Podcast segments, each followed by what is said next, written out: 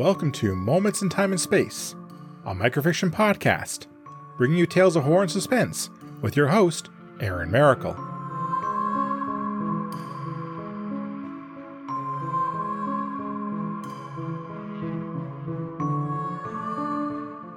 Hello, everyone. Drones are a common battlefield weapon in our modern world. Emotionless tools of destruction that remove the need for soldiers to experience the pain of their enemies up close. In the near future, man has managed to separate themselves even further from these remote weapons.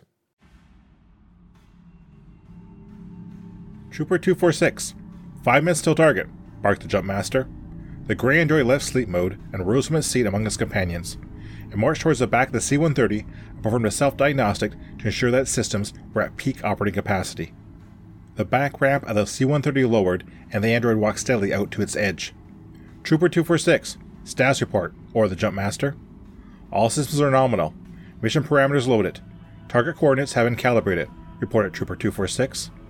The Jumpmaster nodded, and a large green light came on near the end of the ramp. The android jumped and began to plunge toward the city below. Their visual sensors locked onto the center of the urban mass, and microjets in its legs made small corrections in its descent. Proximity alarms went off, and internal sensors indicated that two projectiles were closing on Trooper's 246 position. The android focused his visual sensors in the direction of the projectiles and picked up two missiles streaking toward them at high speed. Its recognition database determined that there was a high probability these were surface to air interceptors with heat seeking capabilities. The threat deterrent algorithm recommended deployment of flares in 4 seconds to have the highest possibility of neutralizing the incoming missiles. Trooper 246 executed the recommendations, and flares launched on the heels of the android.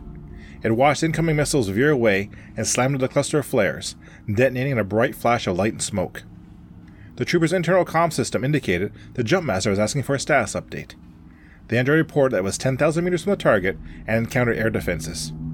Flak began to explode around the trooper, and its microjets kicked in to avoid the worst of it. The android surveyed the ground with its visual sensors, and its internal guidance system plotted a slight course change to compensate for the flak. Trooper 246 was close enough to the ground that it could hear air raid sirens wailing all over the city.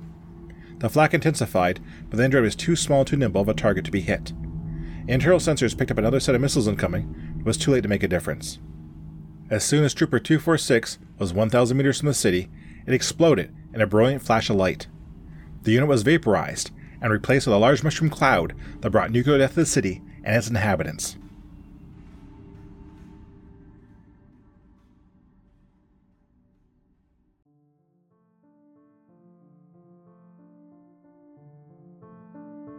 It is far easier to inflict hurt than it is to provide healing.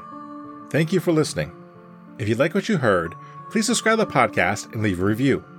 You can also follow me on Twitter at Moments in TAS. Feel free to recommend this podcast to others and help it grow. Please check out our Patreon page if you want to offer additional support for this podcast. The opening and closing theme is Creepy Night by Daniel Carlton. Until next time, be safe, be smart, and be well. See you soon.